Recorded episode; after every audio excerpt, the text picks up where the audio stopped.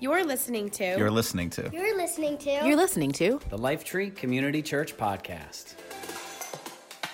All right, so uh, this summer we've been exploring the Psalms. It's our summer of Psalms, and uh, today is the last one. And uh, we're going to, uh, as you know, you've if you've been with us, uh, you know at, at all, you know this is the way we do it. We're going to read it, and we're going to get some context to it, and then we're going to reread it. And hopefully at that time it means something new to us. Um, so it says Psalm 127. It'll be on the screen behind me. You can read it in your if you got a Bible or a device that you're reading it on, you can, you can go ahead. Um, it's a song for pilgrims ascending to Jerusalem. It says it's a psalm of Solomon, so written by Solomon. So here we go Psalm 127, 1. It reads like this Unless the Lord builds a house, the work of the builders is wasted. Unless the Lord protects a city, guarding it with sentries will do no good. It is useless for you to work so hard from early morning until late at night, anxiously working for food to eat, for God gives rest to his loved ones. Children are a gift from the Lord, they are a reward from him. Children born to a young man are like arrows in a warrior's hand. How joyful is the man whose quiver is full of them. He will not be put to shame when he confronts his accusers at the city gates. Let's just take a moment and pray. Heavenly Father, I thank you for your word.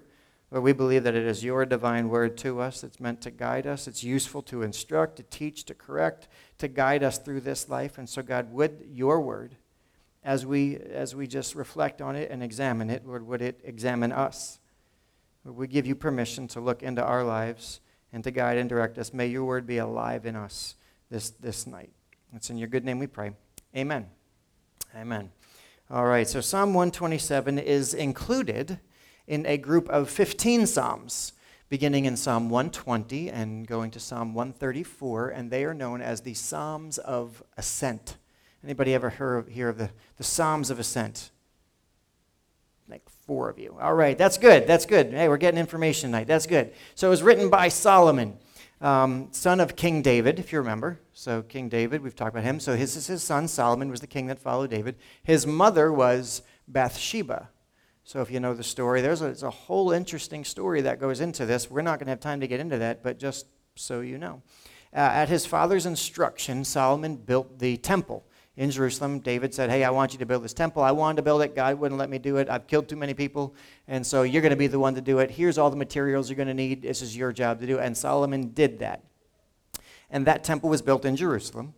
And what happened is that each year the Jewish people would, uh, who lived outside Jerusalem would take a pilgrimage at three different times a year for three different festivals. They would they make this pilgrimage to Jerusalem to worship, you know, for like these holy assemblies, sacred assemblies. They would gather.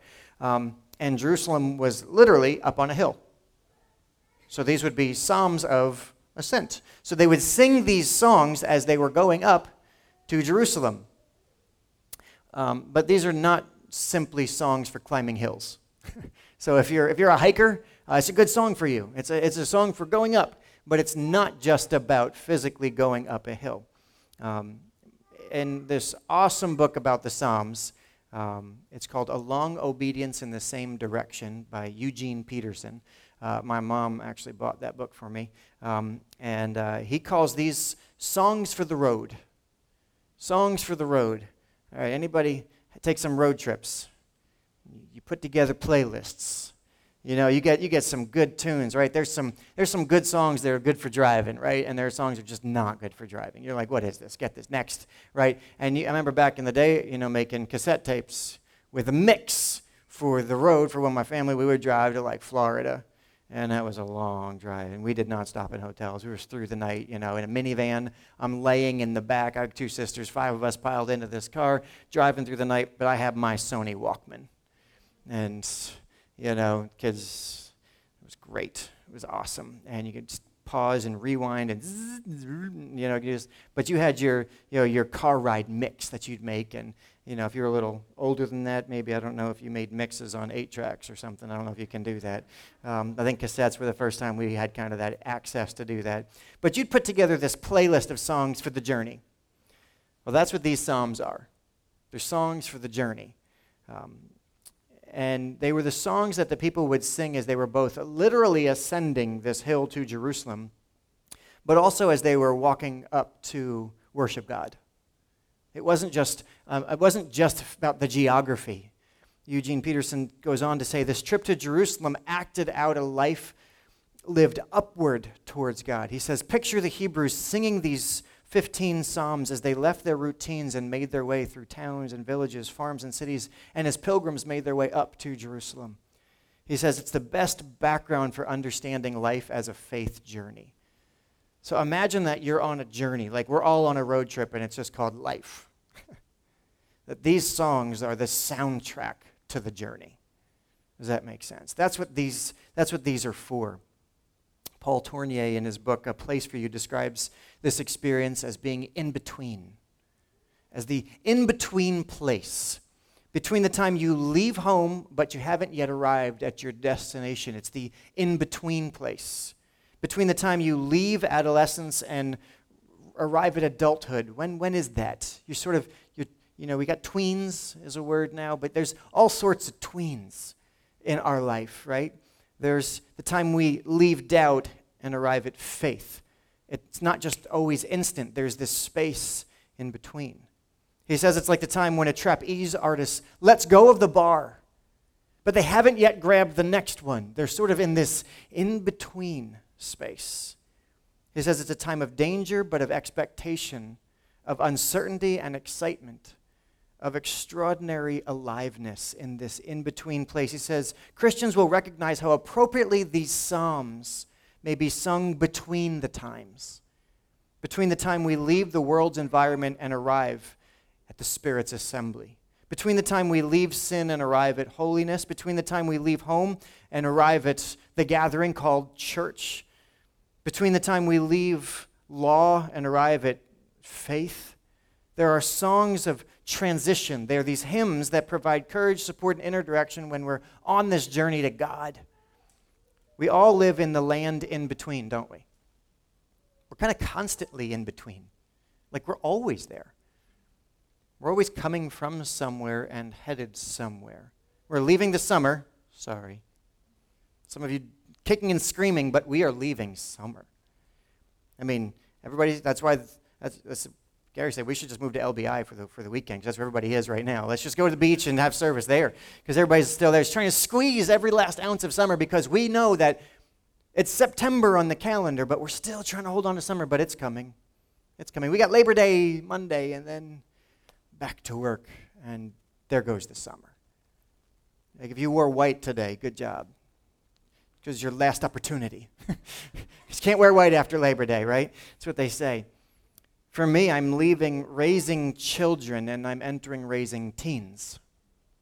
Oh, I'm on the edge of having an adult child, kind of. You know, he's, he's not even here. Like, he's like, he's camping with friends, and I'm like, oh, this is weird. All right, he can drive and he can do these things. I'm in between, still living in my house, but he's on this way. I'm in this in between place. I've had, in the last month or two, I've had more doctor visits than I care to care to even mention. I'm clearly leaving the carefree chapter of young adulthood and I am firmly entering middle age. Like, here we go. I got, I went to the doctor. He's like, yeah, you should see these five other doctors. And I'm like, oh, gosh. Like, we, we're in between. It's not where I was, but I'm not where I'm going either. We're leaving a pandemic influenced and, and saturated, dominated time and into a reconstructed world. We're in between. So let me ask you, in regards specifically to your faith, in regards to your faith, where are you coming from? And where are you headed? If you could define just for yourself, where are you right now? What's in your rearview mirror? What's the story of your faith been? And more importantly, where are you going next? Where are you headed? Peterson identifies two types of people in regards to this journey of faith. He says there are either tourists or there are pilgrims. You can be a tourist or you can be a pilgrim.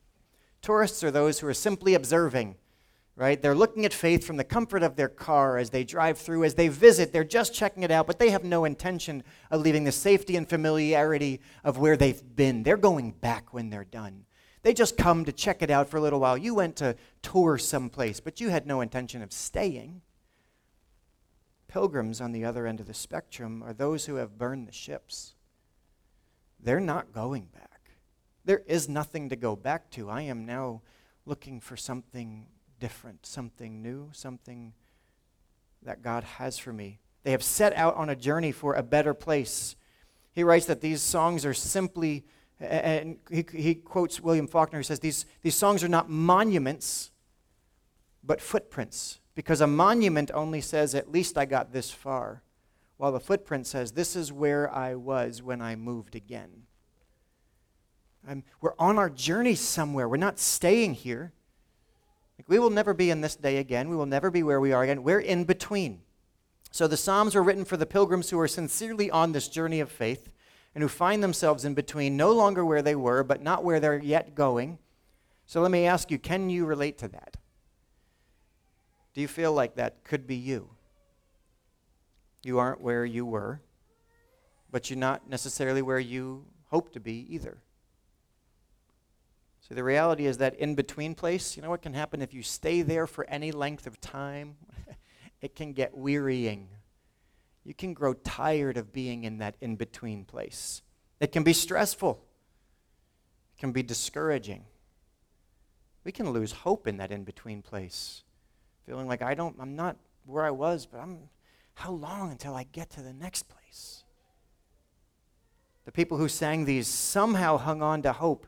They somehow kept going. They soldiered on. They never quit. And I, I wonder how. How did these people sing these songs? And I think the, the key is in the lyrics themselves, in the words of this psalm. So think about this now. That's the context. Songs for people who are leaving a place, on a place, not meant to just visit, but they were meant to, to go to a new reality, to find God in new ways.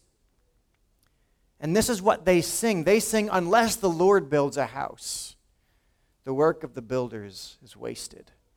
Unless the Lord protects a city, guarding it with sentries will do no good. It is useless for you to work so hard from early morning until late at night, anxiously working for food to eat, for God gives rest to his loved ones. See, Solomon lists three different occupations here, three different tasks that really many of us fill daily. They're responsibilities that you probably shoulder, and it's these the builder, the guard, and the provider the builder, the guard, and the provider. So let's take a look. Solomon talks about building. Now he's talking about building houses. This is the Solomon who built the house of God. So he knows a lot about building. But it's not just about building structures. It can be about a vision or a dream you have about what's not reality yet. It doesn't have to be a physical structure. What are you building? What's your vision? Where do you hope to be in five years from now, or 10 years from now, or 20 years from now? Some of you just hope to be alive 20 years from now. Like, where, where do you hope to be? For those who are younger, the odds are many of those visions in your life are still yet to be realized. The older you get, you've started to check off some of those boxes, but at different stages of our life, at every stage, we have a vision for what's next. So, what we discover here is this wonderful truth that our visions and our dreams, you ready? They are not dependent on us. We can build, and we should. But God is the great builder. We just get to be part of the process. It's not our job to do it all. And this from the guy who built the temple. Like he did a lot of work. And he says, you know what? I built, but God built more. I worked, but God did more. See, and what God builds, it lasts. You can spend a lifetime building something. Could be a career, a reputation, a family, an inheritance. But if God is not the lead builder, what we're learning here is that you will have wasted your life. Jesus tells us Anyone who listens to my teaching and follows it is wise, like a person who builds a house on solid rock. Though the rain comes in torrents and the floodwaters rise and the winds beat against that house, it won't collapse because it is built on bedrock. But anyone who hears my teaching and doesn't obey it is foolish, like a person who builds a house on sand. When the raging when the rains and floods come and the winds beat against that house, it will collapse with a mighty crash. See, as we are in this in between place, between our dreams, from what we see, but we're not yet there, we're not fully there, and we are, we are we're building something, we're, we're working towards a vision and realizing something. Here's the encouragement submit that to God. Let Him direct the timeline and the master plan because let me tell you, God is an expert builder. he, he knows exactly what He's doing. So if you have a vision for your life, just remember unless the Lord builds it, you will have wasted your time. But He says, hey, I love building things. Build it on me. Build it on me, and it will last. And Solomon also talks about guarding. It's typically a, a house is built to protect people. right? That's what you have. That's what houses are for. Right? He says to protect a city. Houses are there to protect people.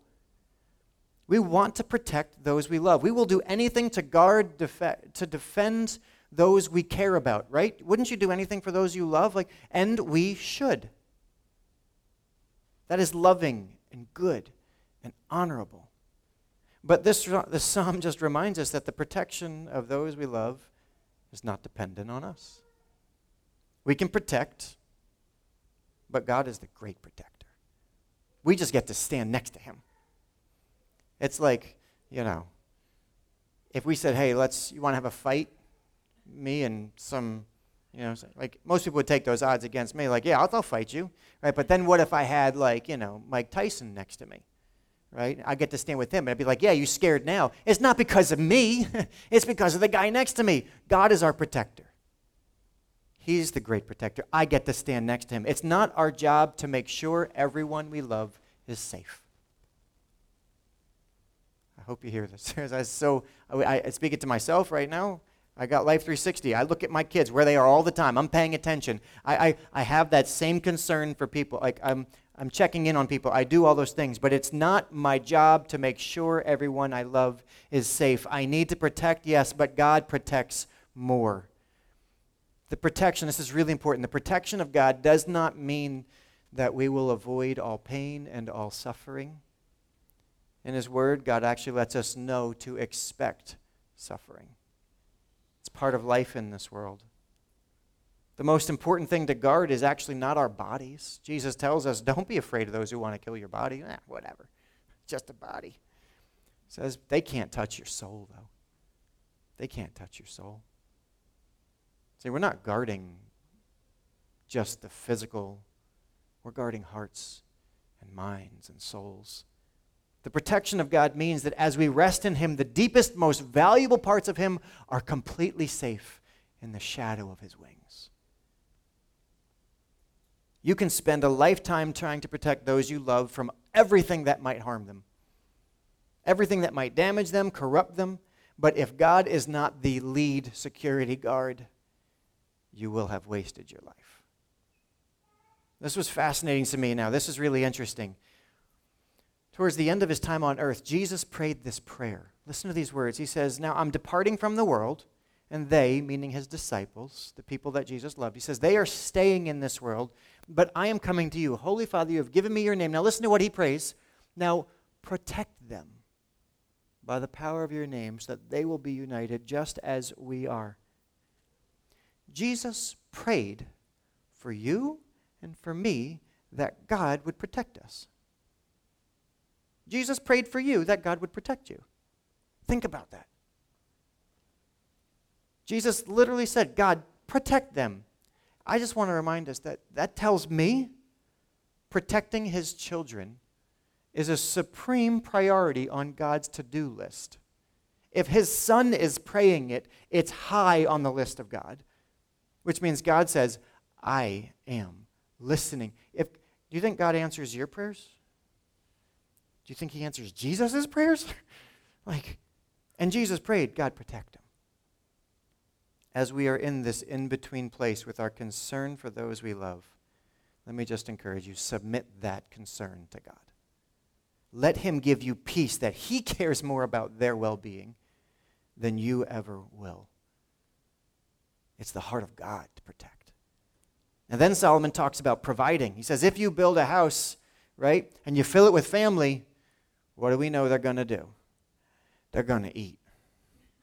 Oh, they're going to eat. They never stop eating. Goodness, the children never stop eating. Most of our days are spent working so that we can provide for the needs of those around us. That's why we work. I mean, some of you work just for the fun of it, I guess. But most of us work because we need to eat. We need to pay for the house and we need to provide. It's the daily sustenance that we need. And most of our days are spent working that. We work long hours to ensure that there is enough. Isn't that what we do? We spend long hours that there's enough. The pressure that mounts has continued to mount over the years, and we sacrifice our time and our effort so that those needs are met. And let me tell you, most of that work is done out of love and out of sacrifice, and it's responsible and it's honorable, and we do it for those people around us. But this psalm reminds us that provision for those we love and even for ourselves is not dependent on us. We can labor to provide, and we should. But God is the great provider. We just get to help with distribution. It's not our job to make sure there's enough. Never been our job to make sure there's enough. We labor, He labors more. And what God provides, is always enough. Always enough. You could spend a lifetime trying to accumulate enough for all the needs of those you love. You can, as the Psalms say, work from morning till night you can work through the night, no vacations. You could work around the clock until you can't go anymore. You could absolutely burn yourself to the ground. But if God is not the lead provider, you will have wasted your life. It's like there's this huge message God wants to send our society, our culture here in New Jersey. Wake up. Would you get it? You are killing yourself and you don't have to. You can you can absolutely dream and build. You can absolutely protect. You can absolutely work to provide. But at the end of the day, that pressure's not on you. I got it. Jesus says this in Matthew, and we've talked about this a few weeks ago. That's why I tell you, he says, if I was like in New Jersey, that's why I told you this already. Not to worry about everyday life. Whether you have enough food or drink or enough clothes to wear. Isn't life more than food and your body more than clothing? Remember, look at the birds. We've been looking at the birds for like two months now. They don't plant or harvest or store food in barns, for your heavenly Father feeds them. Look, I'm wearing birds on my shirt. See? I got hummingbirds here. We got hummingbirds in our backyard right now. We got a little feeder. They're awesome. They're really tiny. And God says, Look at those birds. They don't plant. But your heavenly Father feeds them. And aren't you far more valuable to Him than they are? Skip down to verse 31. So don't worry about these things, saying, What will we eat? What will we drink? What will we wear? I got to work, work, work. He says, No. He says, Those things dominate, dominate the thoughts of unbelievers, of people who don't recognize that God is good and He's got them. They dominate their thoughts because that pressure never goes away. There's never enough. He says, But your heavenly Father already knows your needs. Seek the kingdom of God above all else and live righteously, and He will give you everything you need. So, as you're in this in between place with the awareness of all that is needed every day, that the needs are right in front of you, submit that to God. Let Him give you freedom to, ready? Rest in trust. because He's your provider. It doesn't mean you don't have to work, it just means you don't carry the burden. He's got it. We still got to do those things. We still build and protect, and we still work. But God says, You don't carry the burden. And to top it all off, it seems, it seems a little weird. Solomon starts talking about kids. Like, he starts talking about like children. It's like, okay, should these be like two separate things? He's talking about, you know, children. He says, Children are a gift from the Lord, they are a reward from Him. Children born to a young man are like arrows in a warrior's hands. How joyful is the man whose quiver is full of them. He will not be put to shame when he confronts his accusers at the city gates. But there's actually a connection here because, as, as an example of all that God does, Solomon chooses to highlight the gift of children. It's like an example here. Like, let me give you a picture of what this all looks like. He says, the gift of children, they're the ones your homes are usually built for. They're the ones who need protection. They're the ones who require food daily. even hourly, sometimes every 10 minutes. and he says, Those children are a gift from God. No matter what you do, I know we're going to have some scientists in the room, but no matter what you do, you don't have the power to create children. Some couples have experienced the pain of that truth. The gift of life is in God's hands. And we can do everything possible, but at the end of the day, it's up to Him. It's up to Him. Eugene Peterson remarks the entire miracle of procreation and reproduction requires our participation, but hardly in the form of what we call work. and it's the same truth. We get to participate, but we don't get to decide it. We build, we guard, we provide, yet God is the one who actually makes it happen. And He is so good that when we rest, He blesses us. And blesses us with those things that are often the very things that we dream about and care for, the things that we work for, those blessings. And then at the end, He says, and guess what? Those kids, those blessings, they often turn out to be the things that protect you later when you're at the gates and people come against you and you go, hey, you're going to mess with, you're messing with me, you're messing with all my family here see all these kids and they come behind you. My dad used to have a shirt say, "You messing with me?" On the back said, "You messing with the whole family." It was a great basketball shirt. I loved it.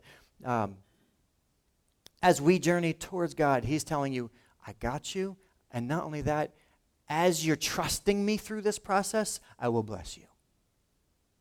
As you rest and trust me, I will bless you. So what? So what?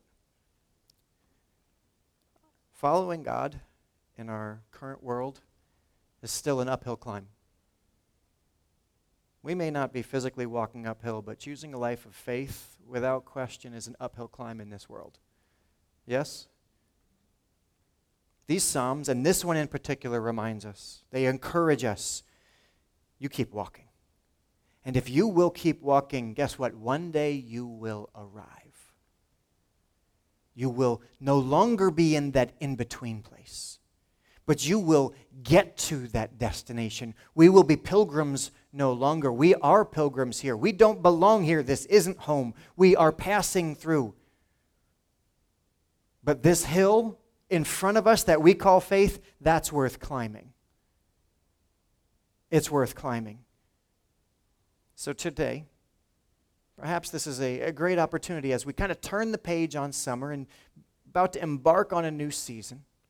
Maybe just to pause and renew our commitment to the journey. Say, at this point, wherever you find yourself, I'm going to renew my commitment to keep walking. Even if it feels like up, it's uphill. You know, your parents always had, you know, they walked to school uphill both ways, right? Always felt like it was uphill. Sometimes life feels like it's always uphill and you don't get that downhill break. I want to recognize and encourage you. You are not where you were. You are not where you will be yet. But if you will trust God, He will build, He will protect, He will provide, He will bless you along the way, and someday you will say, Here we are. He was faithful. He was faithful. He did it all. I didn't do this. I didn't have the strength to do this, but He did it. He got me here. If we will rest in that trust. So, I'm going to close with communion. And communion, hopefully everybody's been served. And if you didn't, weren't served, and you'd like to be, uh, please just raise your hand, and our ushers will just make sure that you have some. There, there are some, so right here and right here. Keep your hands up until our ushers get you, um, and make sure that everybody has some. Communion for us is uh, it's open to everyone, whether you're a member of Life Tree or not. If you have a personal relationship with Jesus, you are more than welcome to participate. But communion is a corporate action, it's something we do together. Just one more up here. Thank you. See, what I love about communion is it's the great equalizer.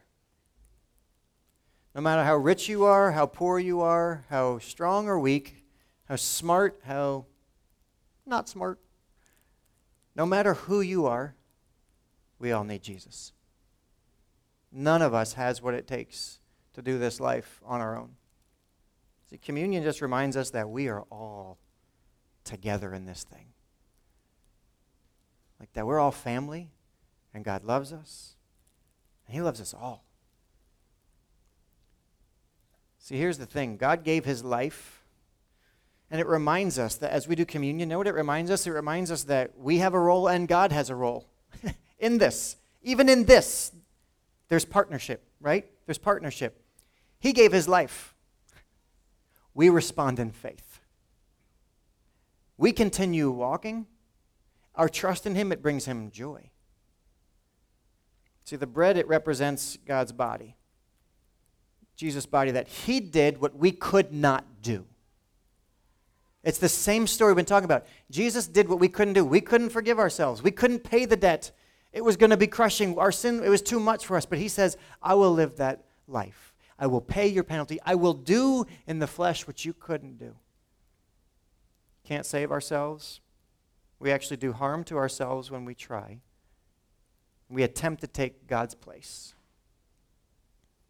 See, there are those who try, who really try to do this life without Jesus, who say, I don't need Jesus. And they try and do it themselves. John Stott says this The essence of sin is man substituting himself for God, while the essence of salvation is God substituting himself for man. Man asserts himself against God and puts himself where only God deserves to be. And God sacrifices himself for man and puts himself where only man deserves to be. Man claims prerogatives that belong to God alone, and God accepts penalties that belong to man alone. How good is God? How good is God that He would do for us, and we don't deserve it. but He says, I love you so much, I'll do it for you anyway. I'll do it for you anyway. He does for us what we could never do. It reminds us who we are and who God is. We need Him to do what only He can do. And He loves us so much that He did it. And the cup, it represents Jesus' blood. And this is where we get to participate. See, because we get to choose if we'll receive what God wants to give us. We can accept Jesus' sacrifice for us and receive the forgiveness he offers, or we can say, no, thank you, and try to prove that, God, I don't need you. We don't have to. God says, you do not have to accept what I've done for you. You get to, but you don't have to.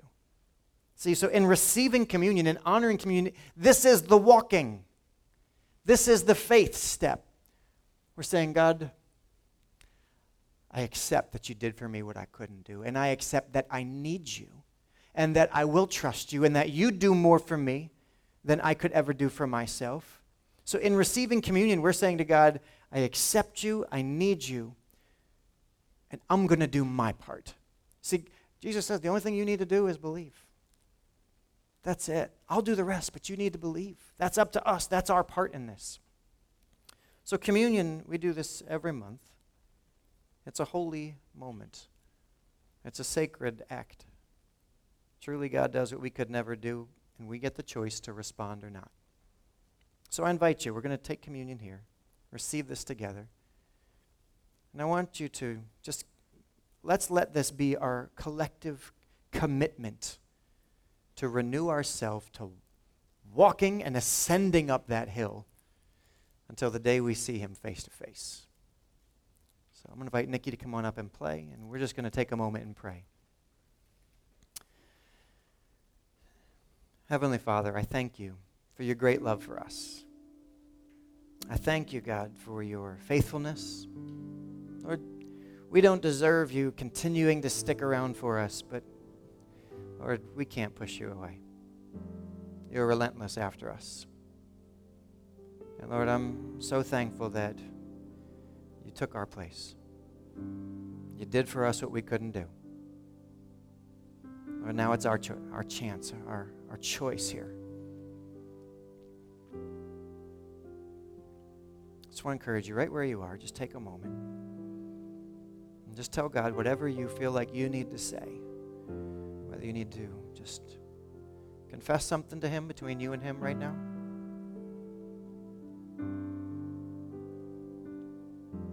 God, we confess that perhaps we haven't been walking that journey. and acting more like tourists, just passing through and not taking it serious. God, we want to be pilgrims, journeyers. We're on our way. We're in the in between space right now, but we're on our way and we're coming. Just encourage you to renew your commitment to follow God, to keep walking towards Him. Let's just invite you to take the bread right now. Heavenly Father, we thank you for this bread. We thank you for what it represents, Lord, that you did for us what, what only you could do, what we couldn't do for ourselves. God, I thank you. You are so good. Let us be aware of your goodness. It's in your name we pray. Amen. Let's eat together.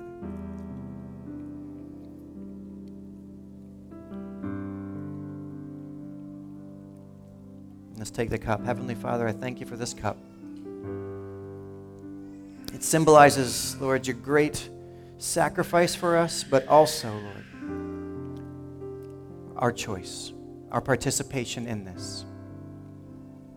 Lord, I ask that this right now, this moment today, would be our moment of renewal, a moment of commitment, Lord, that this would be an altar, Lord, a place that we we consecrate to you, Heavenly Father. And God, I ask we together would receive your promise to do for us what we can't do, and that we will keep walking through each and every day that you give us. It's in your good name that we pray. Amen. Let's drink.